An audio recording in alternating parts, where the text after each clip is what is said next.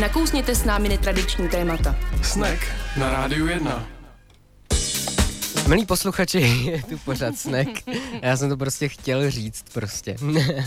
Ahoj Aničko. Ahoj, uh, teďka nevím, Pierre nebo Tomáši. Eh, Tomáše zdravíme na autosalon nebo kde?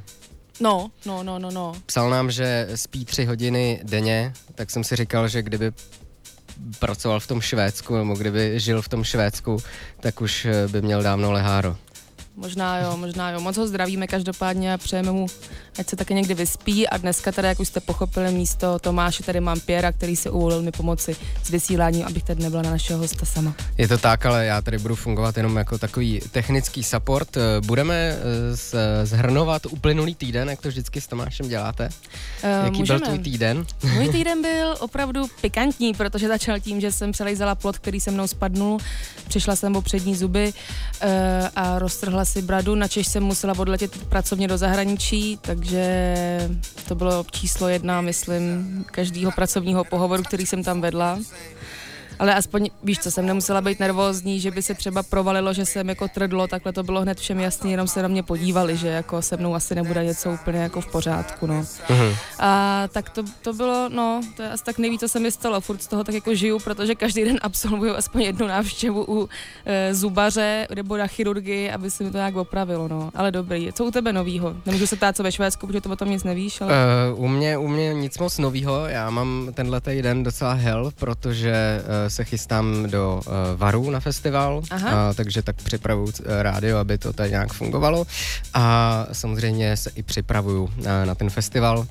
A zároveň řeším uh, takovou věc, že se mi rozbil do dotyk na display na, na iPhoneu, takže teď jsem jako bez telefonu a, a musím říct, že to je fakt hrozný, jako být bez telefonu, jako ne, nemít možnost prostě se dotknout, když ti někdo volá toho telefonu, aby jsem to mohl zvednout, nefunguje tam to tlačítko, takže jsem lehce v nervech, ale zítra jdu do servisu, tak věřím, že bude všechno dobrý a svět už bude zase šlapat a, a já s ním. Jak se připravuješ eh, na Vary, prosím tě, jak se to dělá? Já budu dělat uh, z Karlovarského festivalu zpravodajství, takže se připravu, takže si pročítám kompletně program. Já jsem myslela, jako, že ty osobně si děláš nějakou jako svoji přípravu, jako nevím, na večírky a na filmy nebo No, letos jsem si řekl, že večírky nechci dávat, protože jo, jo, jo, jo, to dost zasahuje mm-hmm, do jo. dopoledního programu jo, jo, jo, jo, jo, a já rád chodím na filmy a tím pádem tedy jenom uh, zvu všechny posluchače na večírek Rádia 1, kde určitě budu a kde si to jako užiju. Začíná, bude to v sobotu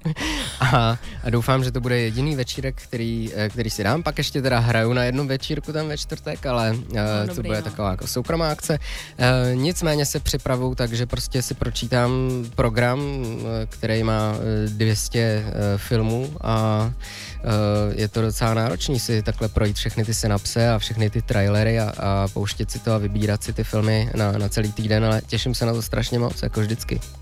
Tak hodně štěstí. Tak představíme už hosta, nebo to necháme na další vstup? Dáme si písničku a pak na to půjdeme. Super. Jo? Tak jo.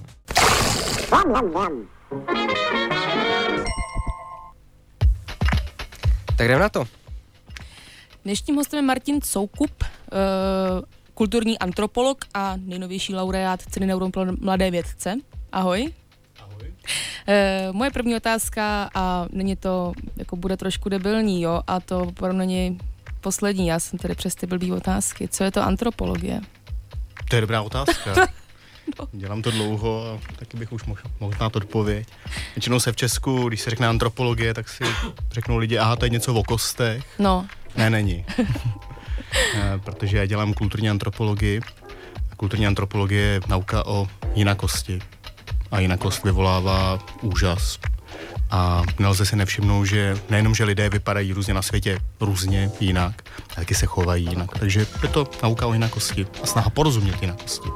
Eh, dá se kulturní antropologie vlastně eh, terénně dělat i jenom třeba v rámci České republiky, nebo je nutné vyjet do zahraničí a objevovat nějakou větší jinakost? Co už je jinakost a co je stejnost? Jak to posuzovat? To není otázka eh, počtu kilometrů, protože někdy stačí ujít pár kroků a můžeme narazit na báčnou, báčnou příležitost pro dělání terénního výzkumu. Terénní výzkum se dá dělat v podstatě kdekoliv. Nejenom o to, aby člověku to přišlo zajímavé, zvláštní a hodné teda nějaké pozornosti.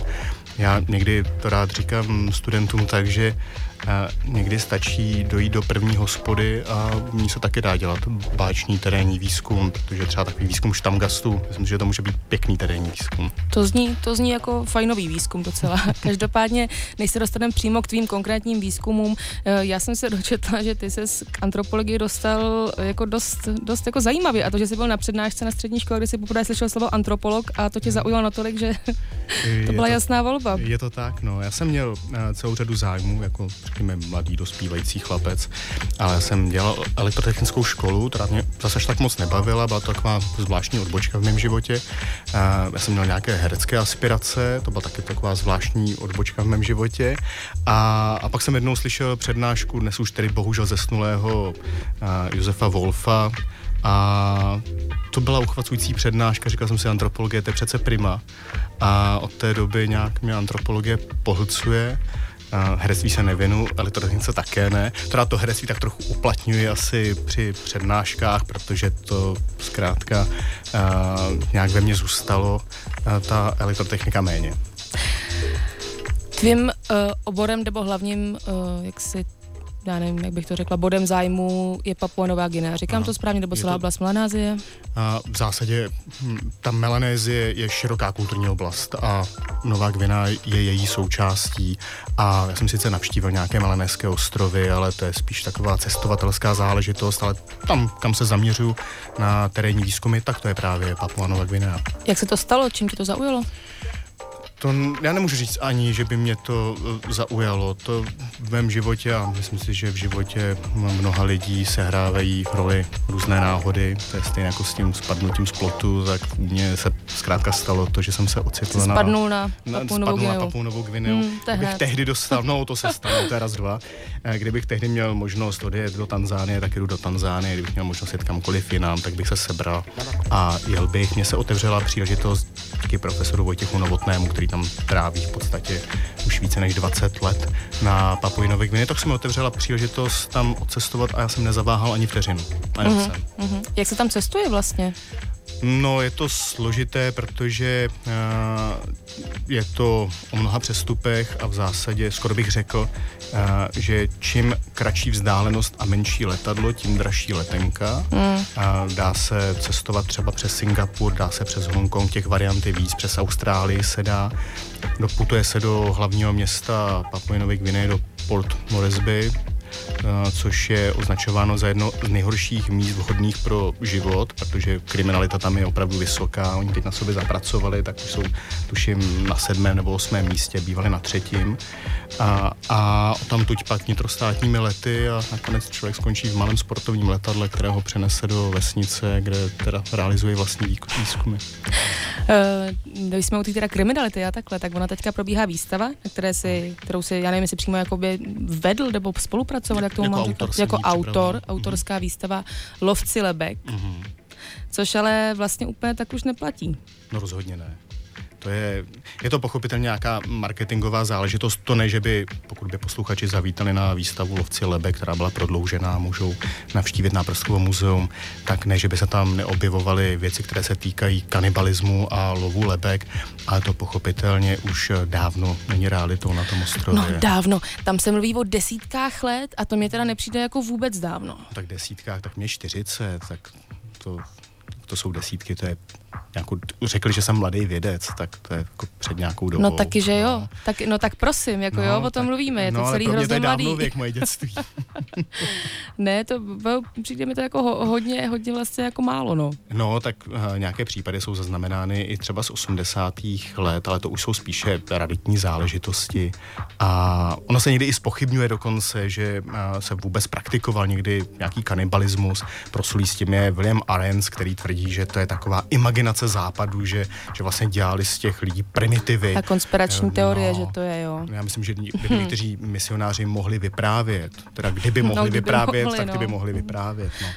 No, takže to, ale není to, není to jako běžná praxe dnes. Ten odvrat od kanibalismu a rituálního nějakého pojídání těl, eh, ten odvrat od toho myslíš, že za to skutečně mohou ty misionáři, že se jim povedlo? Nejenom misionáři, za to můžou i koloniální úředníci, misionáři, ten dlouhodobý kontakt vlastně Evropanů, Australanů s tím světem nativních kultur skutečně způsobil rozklad těch lokálních kultur a ustoupení od celé řady zvyků a praktik, které nám přijdou bizarní, ono se by se tam toho našlo skutečně vícero, ale já jsem ve své poslední knížce, kterou jsem nazval Cizinci mezi Papuánci, mapoval podstatě drsné kontakty mezi uh, těmi cizinci, kteří tam přicházeli a těmi papuánci a to z pravidla ty kontakty nespůsob, nekončily dobře, že to skončilo hm, desítkama mrtvých na obou stranách, v některých případech ty mrtví byli snězení. Ono to skutečně má tu, ten ostrov má drsnou minulost za sebou, nepochybně ano. Uh-huh, uh-huh.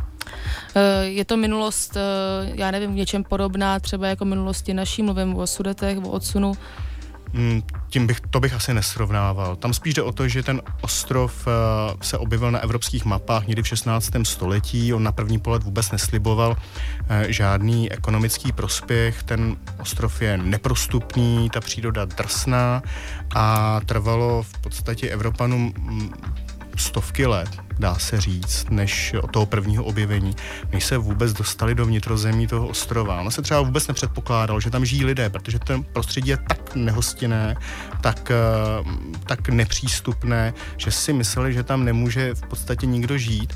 A když tam pronikli zlatokopové v touze po zlatě, tak najednou zjistili, že tam žijí obrovské lidské populace, které se nikdy nedostaly do kontaktu s těmi pobřežními oblastmi. A najednou to, to je doba 30. 40. let 20. století. A v tu dobu už měli k dispozici pochopitelně ty zlatokopové kamery, fotoaparáty a najednou to zaznamenali a máme skutečně zdokumentované první kontakty papuánců v tom vnitrozemí se, se zlatokopy a to byl šok pro ty obyvatele ve vnitrozemí. On to trochu byl samozřejmě šoky pro ty zlatokopy, protože nepředpokládali nějakou překážku, že jim tam bude někdo bránit v rýžování zlata, ale byl to obrovský šok. A už i proto, že Australané mají světlou barvu pokožky stejně jako my. Mm-hmm. A v těch nativních mytologiích si spojovali světlou barvu pokožky se zesnulými. To znamená, měli no, pocit, že... že se k ním vrací jejich mm. zesnulí předkové. V jednom případě dokonce teda poznala eh, jedna domorodka v jednom přicházejícím, v tomto případě tedy v domorodém nosiči eh, zesnulého svého manžela, tak ten nezaváhal, ten se rád ujal teda v role manžela. Tak ono to chvilku trvalo, než ve vnitrozemí pochopili, že to nejsou žádní duchové, ale muži z masa a kostí, ty tam zapustili teda genetické kořeny. On to má celou řadu aspektů, ten příběh dobývání toho ostrova.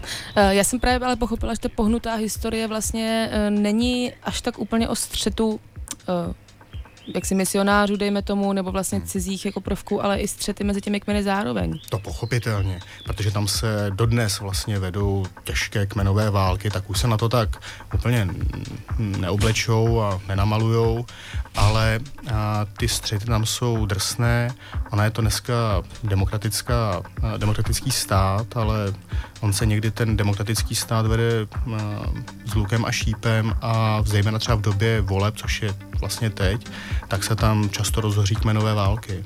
To není nic jako neobvyklého. Já naštěstí teda uh, jsem nebyl přímo teda centrem uh, žádné kmenové války, protože když tam něco vypuklo, tak zavřeli silnice. Já jsem se nikam dál nedostal, ale byl jsem občas svědkem teda drsných konfliktů i v rámci vesnice a lepší se stáhnout stranou a, a moc nevyčnívat. Já nevím, Pierre, jestli kontroluješ čas, jestli ještě Kontroluju. Jo, a takže... Můžeš ještě chviličku pokračovat. uh, ne, ne, ne, ne, Já pak mám taky dotaz. No, to, to jsme rádi. Uh, nepřispívá uh, jaksi věda nebo antropologo, antropologie uh, k jaksi jak bych to řekla, no, poškozování těch tradičních kultur a civilizací. Jak to dělat nenápadně? Jak to dělat, abys byl jenom fakt prostě pozorovatel? A to se nejde to... dělat nenápadně. No tak asi ne, musí se člověk snažit o co nejvíc, ne? No tak jistě, ale kdykoliv strávíme nějaký delší čas s nějakými lidmi, tak je změníme. To je jako když jsi ve vztahu, taky se vzájemně lidé ve vztahu změní. A jestliže někde pobýváš delší dobu, tak pochopitelně přispěješ k tomu, že tam se něco změní. Někde to je subtilní změna, drobná, a někdy může být razantní, kterou třeba dokázali způsobit misionáři, ale nelze předpokládat, že tam člověk se vznáší jako nějaký duch, který není, není duch, no. Bílá jo, tam, tam prostě vstupují, vstupují lidé do interakce, komunikují spolu, přináší tam třeba nové, uh, nové myšlenky, nové, nové věci a to pochopitelně mění to, to místo. Tomu se nelze ubránit.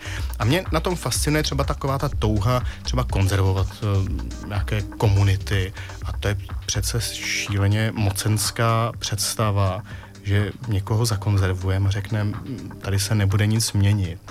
Jo. To, to samozřejmě je, ale já jsem teda eh, nějak se doslechla z jiném rozhovoru s tebou, že ale oni sami na to přišli, že, že to bude jako ekonomicky výhodnější, když sami za sebe udělají skanzen. No tak pochopitelně, to uh, velice rychle pochopili, pro jaký obraz si třeba turisté hmm. si tam jezdí. A já už jsem to někde říkal, já ten film teda mám velmi rád, on to krásně stvárnil Denis O'Rourke ve, ve filmu Kanibalské výšky z konce 80. let.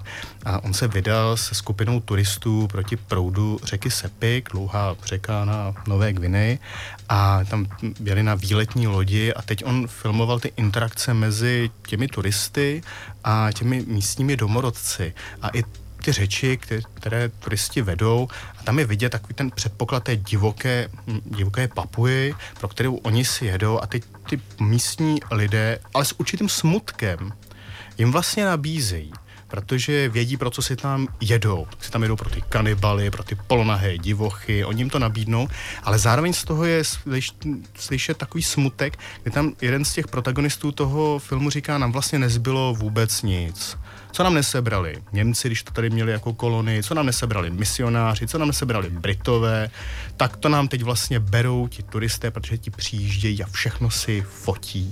A pak se s určitým smutkem říká, no a teď proč to fotí? Proč to potřebují mít na těch fotkách? Moje dcera, když chce poslat někomu pohled, tak musí do města, koupí si pohled a ten zaplatí, ale oni sem přijíždějí, neplatí vůbec nic, ale evidentně mají spoustu peněz přijíždí si pro ty obrázky, aby to měli, ten pocit autenticity.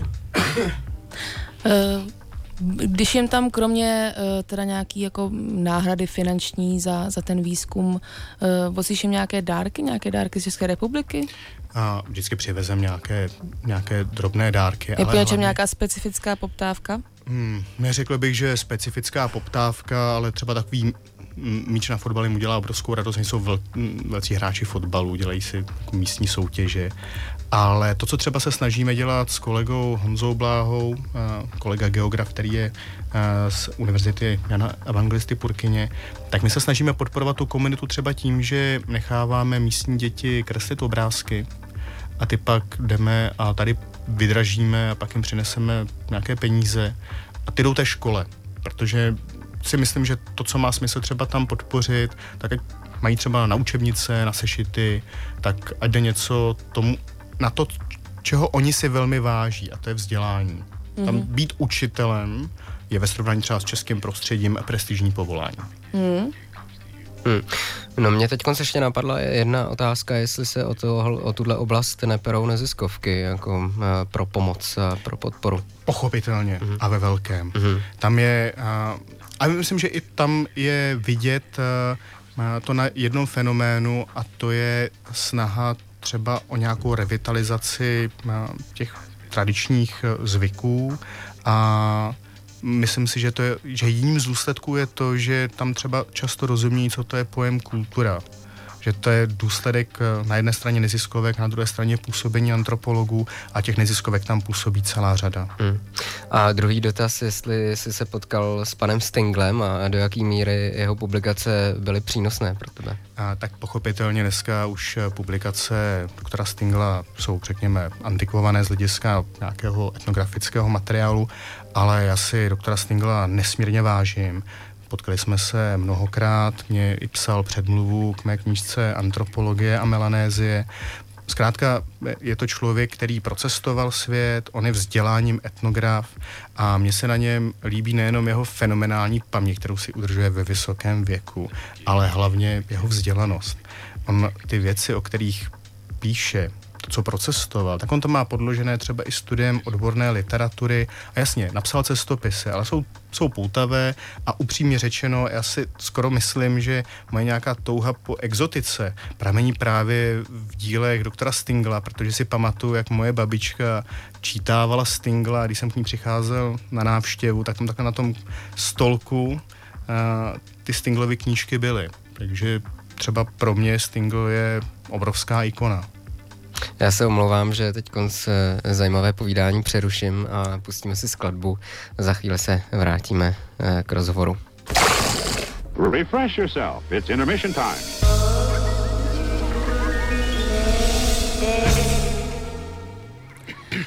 Posloucháte pořád Snake? Sněla jsem, jak to máš? Jak to? Ne, já se ptám, jestli jsem jako Tomáš, abych ho tady trošku nahradila, když on tady není, tak on vždycky říká tady ty věty. Jo. Posloucháte pořád Snack, milí posluchači, je 18.29. Ano. Takhle to říká Tomáš. Milí posluchači. No, milí posluchači. Milí posluchači, povídáme si dneska s antropologem Martinem Soukupem. Ještě jednou ahoj. Ahoj. Uh, mě by zajímalo, kdy začal na Papuje Nové Gvineje uh, turistický ruch. Jestli to dá nějak datovat, plus minus. To se asi úplně datovat eh, nedá. V každém případě ale vlastně už někdy na začátku 20. století nabízel některé australské společnosti výlety na Novou Gvineu. Takže začátek 20. století, ale upřímně řečeno, uh, ono tam těch uh, turistických destinací není zas až tolik. Lidé tam jezdí zejména třeba kvůli potápění, mm-hmm. že to je nádherná potápěčská oblast a rádi tam jezdí horolezci, mm-hmm. protože výlez na Mount Wilhelm je považováno za výstup na nejvyšší horu oceány, ale to je dáno díky politickému dělení toho ostrova, protože nejvyšší hora ostrova je na indonéské části, takže mm. tím pádem nejvyšší hora oceány je, je na Papujenové Gvineji.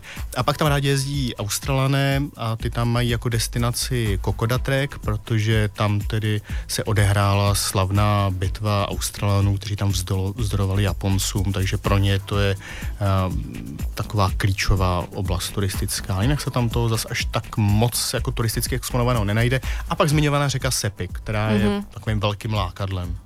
Je tam víc, eh, dejme tomu, turistů ve smyslu klasických turistů nebo právě zmiňovaných vědců či neziskovek? Tak turisté tam rádi jezdí a těžko posoudit, řekl bych, že co na počet asi turistů tam bude víc než, než vědců, ale těžko odhadovat.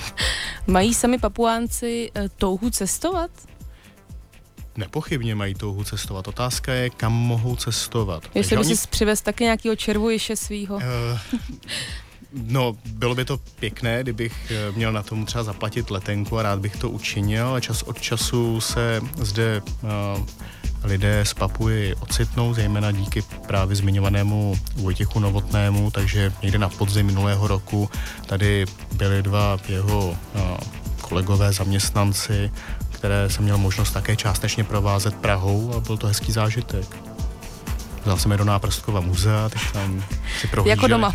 Já, byli nadšení, tam pobíhali a v některých momentech říkali, je, to má můj dědeček. uh, jak oni sami berou to, že jsou uh, objektem zájmu, jsou ochotní spolupracovat tak se to dá nějak trošku jo. zobecnit, nebo už jsou tak zvyklí, nebo někdy se furt ještě musí přemlouvat, už chápou, o co jde, nebo... Tak to záleží samozřejmě na tématech, mm-hmm. protože některá témata jsou citlivá a to vyžaduje získání si důvěry, ale třeba tam, kam jezdím a to, s čím mám zkušenost, tak oni jsou zvyklí na vědecké týmy, i když a, přítomnost antropologa pro ně byla překvapením, protože oni jsou zvyklí na přírodovědce, nikoliv na toho, kdo chce žít mezi nimi, že to pro ně jistým překvapením bylo. Na druhou stranu moc dobře věděli, co antropologie je, takže ta cesta k ním byla poměrně, řekněme, snažší než v těch jiných komunitách, protože já jsem měl možnost teda pobývat i v jiných komunitách na, na Nové Gvineji, ale tohle místo mě tak učarovalo, že mám potřebu se tam vracet. Ono to bylo asi tím, jak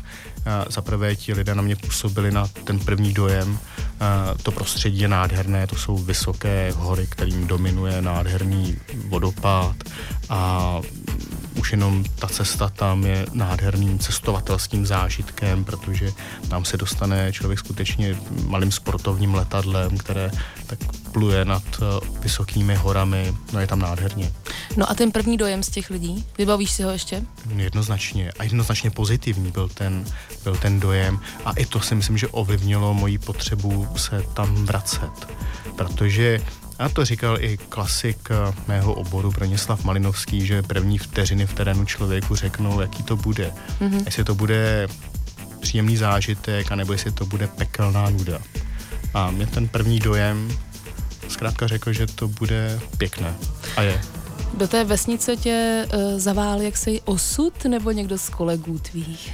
Uh, schoda okolností, tak jako cesta na Novou Gvineu, protože já jsem měl možnost částečně ten ostrov procestovat a netvrdím, že jsem ten ostrov viděl celý, navštěvil všechna místa. To je, myslím, úkol na celý život, hmm. ale uh, profesor Vojtěch Novotný spolupracoval s lidmi z této vesnice nějakou dobu, takže jsem věděl, že tam byl navázaný nějaký kontakt a vydal jsem se tam a pro mě to byl ten moment rozhodující. Před kolika lety jsi tam byl poprvé? V jakém roce? 2009 jsem se tam vypravil poprvé. 2009. Eh, pozoruješ ty změny, tak 2009 ono se taky zdá, že to není jako zase tak dávno, ale ty změny tam jsou asi razantní. Obrovské. A je to, někdy se říká, že terénní výzkum by člověk měl udělat v délce, řekněme, třeba jednoho roku, mm-hmm. aby zažil roční cyklus společnosti. Ale ono, je, ono záleží na tom, na jaké otázky se člověk zaměřuje, na co se ptá, protože pokud by mě třeba zajímala kulturní změna a prožil bych někde rok, tak mě to o kulturní změně toho zase až tak moc ten rok neprozradí a je potřeba se kontinuálně vracet.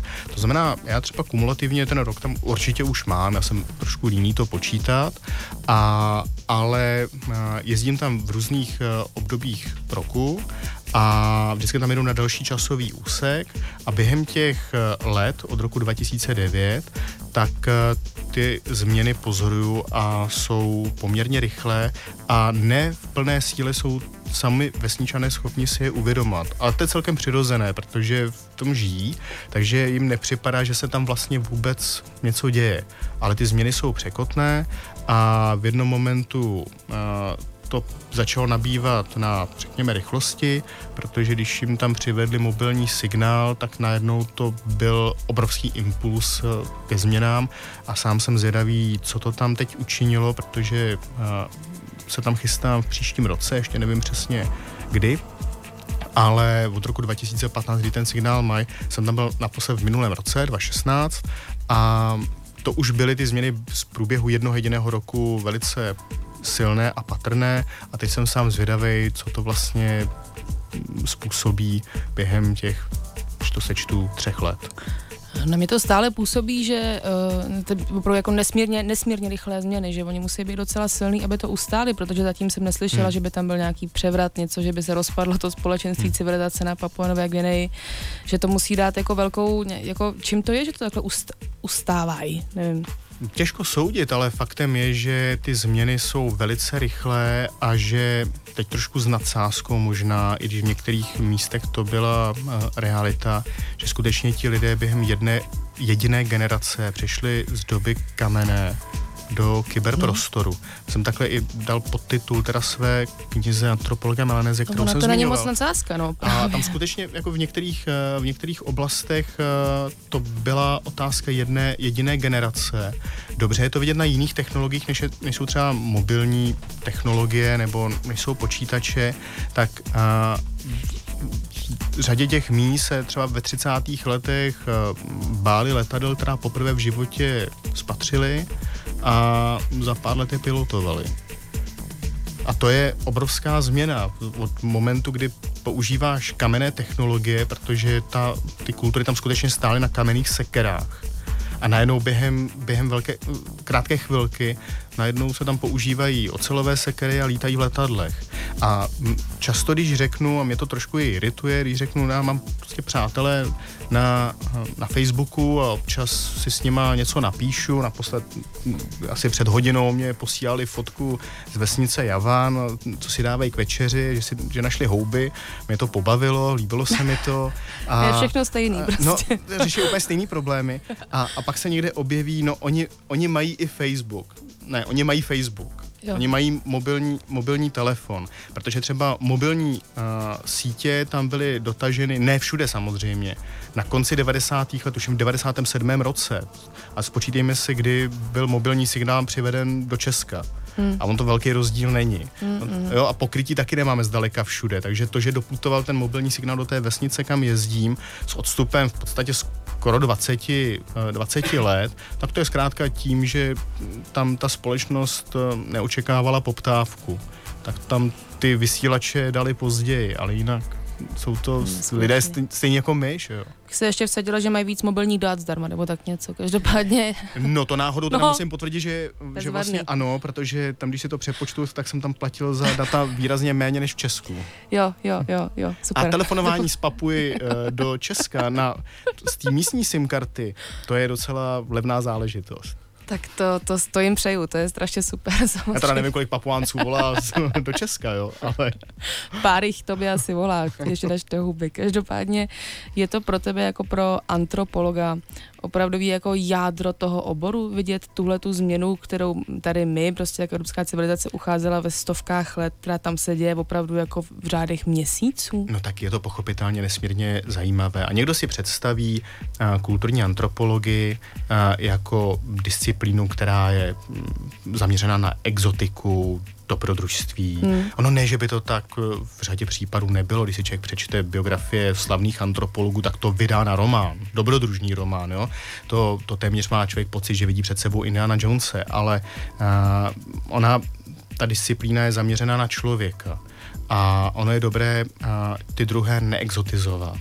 A pro mě třeba je nesmírně zajímavé, zajímavá kulturní dynamika, kulturní procesy.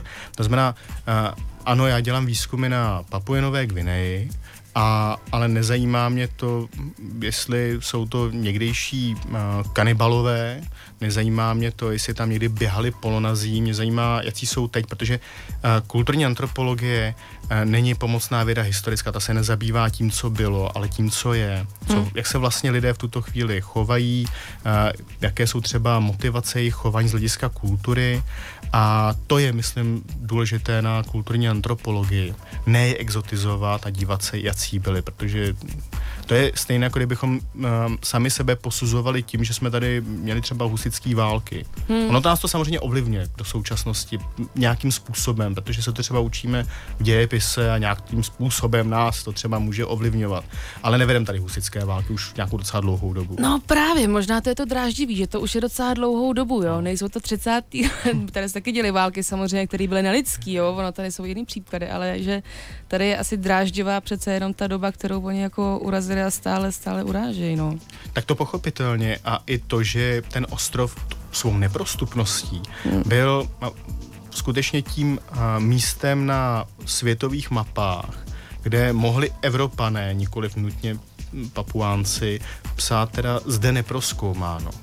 A ten ostrov tou svojí členitostí už sám o sobě byl velkou velkou zábranou v tom ten ostrov poznat a někteří na tom doslova do písmene vykrváceli při snaze tedy eh, ten ostrov poznat. Já mám velmi rád eh, historku, kterou která plyne ze snahy chlapíka jménem Morrison, to byl ve své době slavný sportovec, který dokázal přejet na kole uh, Austrálii ze severu na jih během 120 dní, takže fakt jako borec.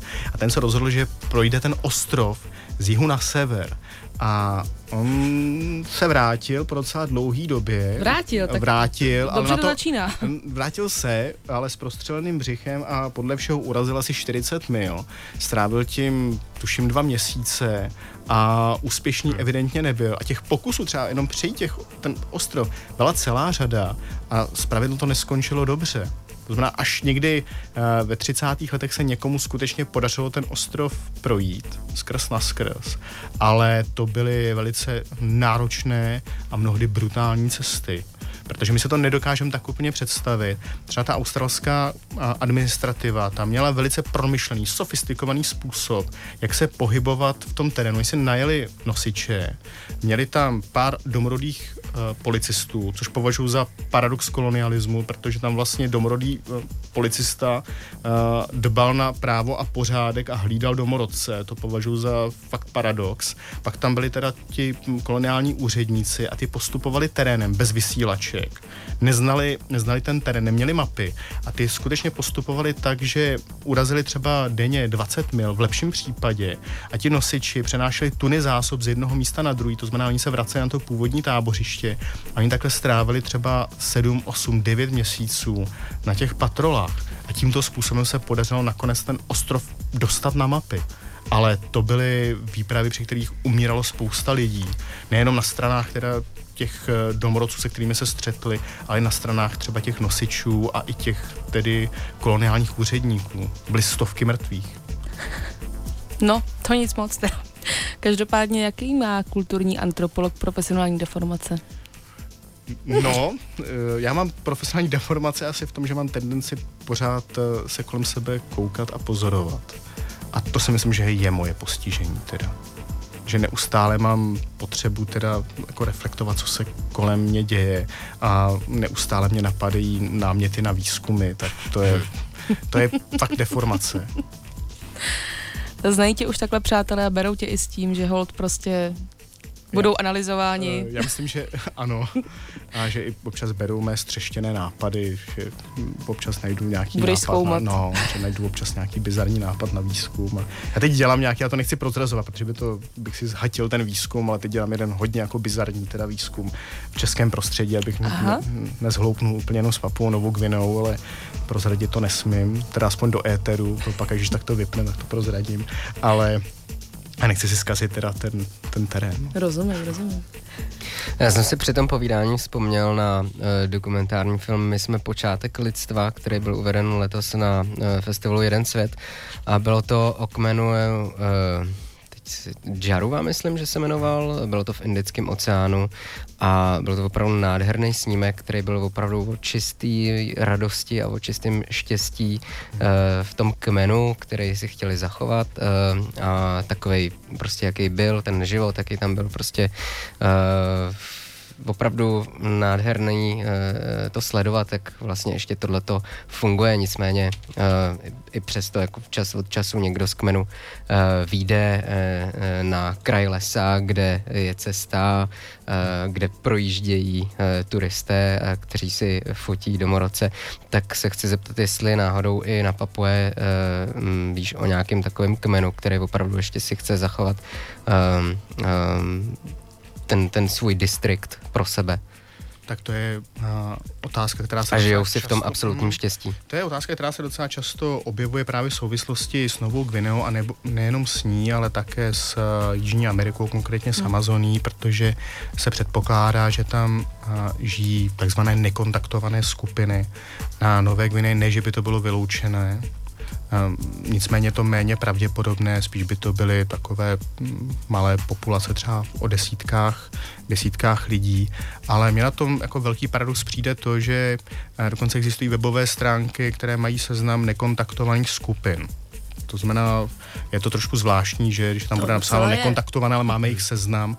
V Jižní Americe se takové skupiny třeba vyskytují, že se ví, že tam jsou a že se teda uh, od nich drží teda nějaký distanc, ale třeba na Nové Gvine je to uh, méně pravděpodobné.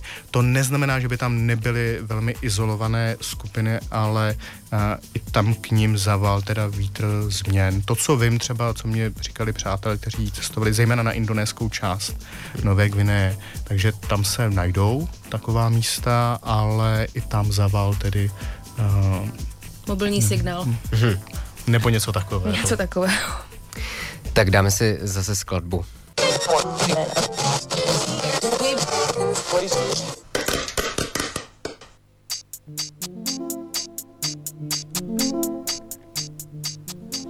Milí posluchači, je 18.50. ne, nejsem Tomáš Novotný, jsem Anče a stále si ještě povídáme s Martinem Soukupem o antropologii a Papuji Nové Gviny, Papua Nové Gviny, netuším, jak se to vlastně skloňuje, jak se to skloňuje. Asi takhle. takhle nějak, tak zhruba. Papui Nové Gviny. E, výstava Lobci Lebek, dokdy potrvá? Teď se prodloužila, takže někdy do půlky září odhaduji, by posluchači, pokud chtějí navštívit výstavu Lovci Lebek, tak mají příležitost. Je vhodná i pro děti? Uh, jo, myslím, že to, pro děti určitě a je tam i dětská linka, takže i děti si nám najdou svoji zábavu.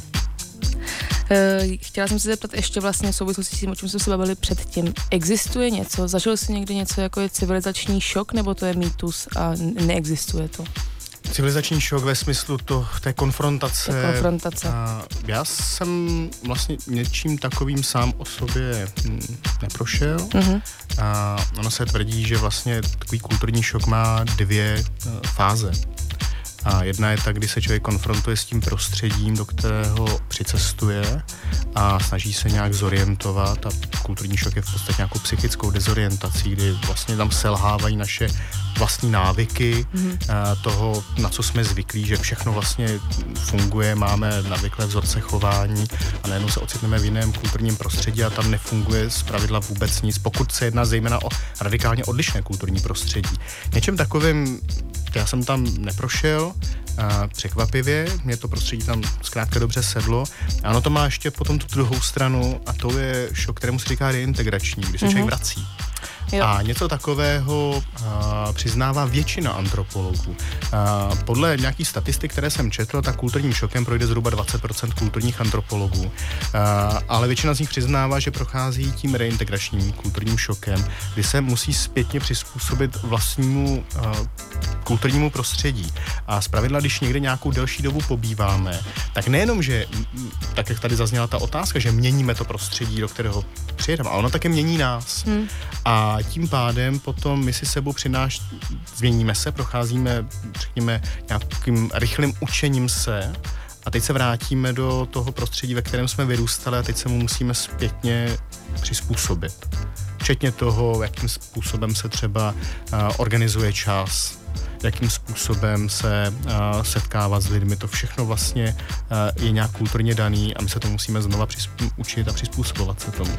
Něčím takovým si prošel, máš s tím zkušenost? Jo, reintegrační šok, eh, ten, tím jsem prošel zejména při té první cestě, která pro mě byla taková hodně iniciační, hodně emotivní, mm-hmm. protože to tak zkrátka bývá, že když se člověk ocitne v nějakém prostředí, je tam delší dobu a, a sedne mu to, tak je to hodně emotivní, emotivní záležitost a potom ten návrat může být těžký. Tak pro mě třeba byl ten návrat těžký. Uh, patří emoce do práce antropologa? Nepochybně ano. Dlouhodobu si antropologové mysleli, že jsou takové stroje, které mm-hmm. přijedou a někde si povídají s lidma a teď uh, jsou neovlivnění uh, vlastními třeba zálibami, to, že se něco jim nelíbí, nemají něco rádi. Ale to není pravda. Naše vlastní emocionalita, to, co prožíváme, to, jaké jsme osobnosti, to nepochybně ovlivňuje ten materiál, který vytváříme v terénu. A je potřeba si tohleto umět připustit, protože to je uh-huh. setkání lidí, to není setkání vědce, a objektu, a říkám záměrně slovo objektu, uh-huh, uh-huh, setkání uh-huh. lidských bytostí. A nám se nevím, jak to máš ty, ale já se občas ráno, já bývám většinou veselá bytost, ale někdy se prostě probudím a necítím se dobře a mám nějaké svoje chmury. Jo, to mám každý den. No a teď, když se takhle člověk probudí ráno, má nějaké chmury v terénu a teď se bude někoho ptát, co pak to nemůže ovlivnit. Eh, ten způsob, jakým třeba vede rozhovor, s jakým si povídá, co zaznamená, to pochopitelně ovlivní. No ne, tak přirozeně, já to takhle beru, já to jako... Takže emoce patří nepochybně eh, do eh, toho terénního pobytu a je potřeba si je umět připustit a je potřeba umět s nima pracovat. A to je poměrně náročná záležitost. To ráda věřím, já se ptala právě proto, jestli to vůbec dnešní antropologie e, připouští, protože víme, že jsou obory, kde se snaží opravdu tady tu humánní a emoční stránku co nejvíce potlačit, ale jestli dnešní moderní antropologie už s nima vlastně na, záměrně počítá a bere je do hry. Záměrně s nima pracuje a myslím že tím se právě moderní antropologie vyznačuje někde od 80. Hmm. let, kdy se toto stalo velkým tématem v kulturní antropologii, zejména v americké kulturní antropologii, tak tam se vlastně tomu začala dávat e, velká přednost. Hovoří se o takzvané reflexivitě, mm-hmm, že člověk mm-hmm. musí uvědomovat, monitorovat vlastní emoční stav a vědět, jak se vlastně cítí, co prožívá. Je jako hodně fenomenologická záležitost a je potřeba si tohleto umět připustit. Eh, bavili jsme se na začátku úplně, že antropologie je tedy zkoumání jinakosti. Když jsi byl všude možně na Papuenové Gvineji například, nejsou nakonec všichni lidi stejný? A jistě, že jsou všichni lidé na světě stejní. Akorát uh, řeší ty stejné typy problémů jinak. Jo. A to je na tom zajímavé, protože lidstvo je nesmírně pestré. Zaplať pámu za to, že lidstvo je pestré co do svých zvyků a způsobu přemýšlení nad věcmi, nad řešením problémů. A to si myslím, že je z antropologického hlediska nesmírně zajímavé. My jsme jeden živočišný druh. My jsme se objevili někde ve východní Africe před zhruba 200 tisíci lety, kdy se objevil na evoluční scéně anatomicky moderní homo sapiens. Sdílíme stejnou sadu instinktů, eh, máme stejné touhy, akorát vlastně naplňujeme jinak podle toho prostředí, do kterého se narodíme a ze kterého se učíme. Ten způsob ideálního dosahování třeba naplnění cílu. Z tohoto hlediska antropologie skutečně tou vědou o člověku. Přistupuješ jinak k vnímání uh, vlastně svých problémů nebo problémů tady, jak se říká, jako prvního světa? Hmm. To je velká otázka. Já jsem o prvních problémech prvního světa psala jeden čas blog takový hmm. a právě hodně mi často mi lidi říkali, to bylo v nadsázce psané, ale stejně tak jsou tu přece jenom vím, že řeším takový blbosti. Na druhou stranu jsem si jistá, že kdyby to bylo naopak, prostě člověk řeší poplatně to, co zrovna jako má a jestli si ti teda zdá, že tady řešíme blbosti a nemáme si na co stěžovat, nebo jestli přece jenom si můžeme dovolit mít ty problémy prvního světa. A my žijeme v obrovském luxusu, i když si to neúplně jsme schopni uvědomit. Já si to uvědomu, ale to neznamená, že tady hmm. nejsou ty problémy, mám pocit. Ale možná, možná je to fakt jenom zase, že já nevím, no. Vždycky. No. Každá společnost má nějakou sadu problémů, které vyplývají z toho stavu, ve kterém se, ve kterém se ocitá. A myslím si, že je dobré cestovat, aby si člověk trošku zrelativizoval vlastní způsob života a typy problémů, které vlastně řeší. A tím nemyslím cestovat to, že si koupím zájezd a odjedu si z bodu A do bodu B, protože mi tam odveze cestovka. Mm-hmm. A skutečně cestovat, protože cestování přináší poznání, testuje to vlastní uh, schopnosti a vlastní osobnost toho, kdo cestuje. Rychle se zpravidla při cestování učíme a ukazuje nám to také to, jakým způsobem vlastně uh, naše problémy, které považujeme za naprosto zásadní, tak nám to ukazuje trošku v jiném, v jiném světle. Já si uh, uvědomuju uh, jednu lekci, kterou jsem dostal už právě v roce 2009 na Nové Gvineji. A jsem za tu lekci nesmírně rád. Jsem tam byl už nějaký druhý měsíc a měl jsem před sebou nějaké jednání právě s jednou neziskovkou a teď oni říkali, tak půjdeme na večeři. A teď mi takhle v mysli zacinkala ta představa, co to znamená jít na večeři. Teď jsem se na sebe podíval. Byl jsem špinavý, měl jsem špinavý triko, špinavý kalhoty na sobě. To bylo jediné, co už jsem jako měl k dispozici. A já jsem říkal, já se omlouvám, ale to je jediné, co mám, tak je tohle. A oni říkali, ty jsi ale blázen. Ty, ty jsi šťastný člověk, ty máš co na sebe.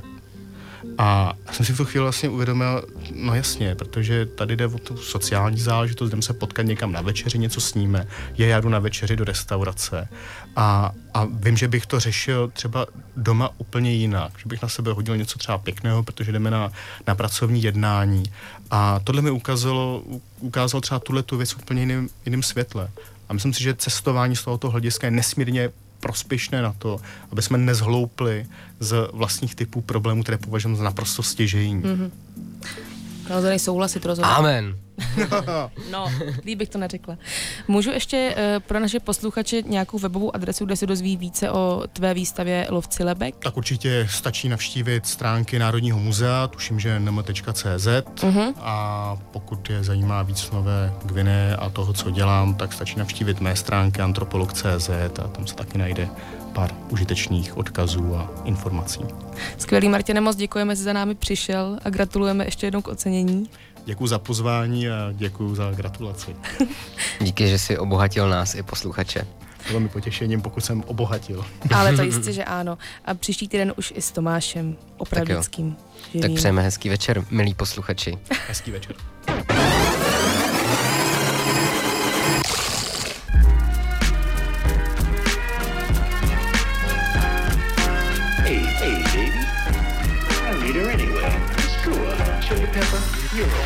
Snack. Svačina pro váš metabolismus se podává každou středu od 6 na 919 FM.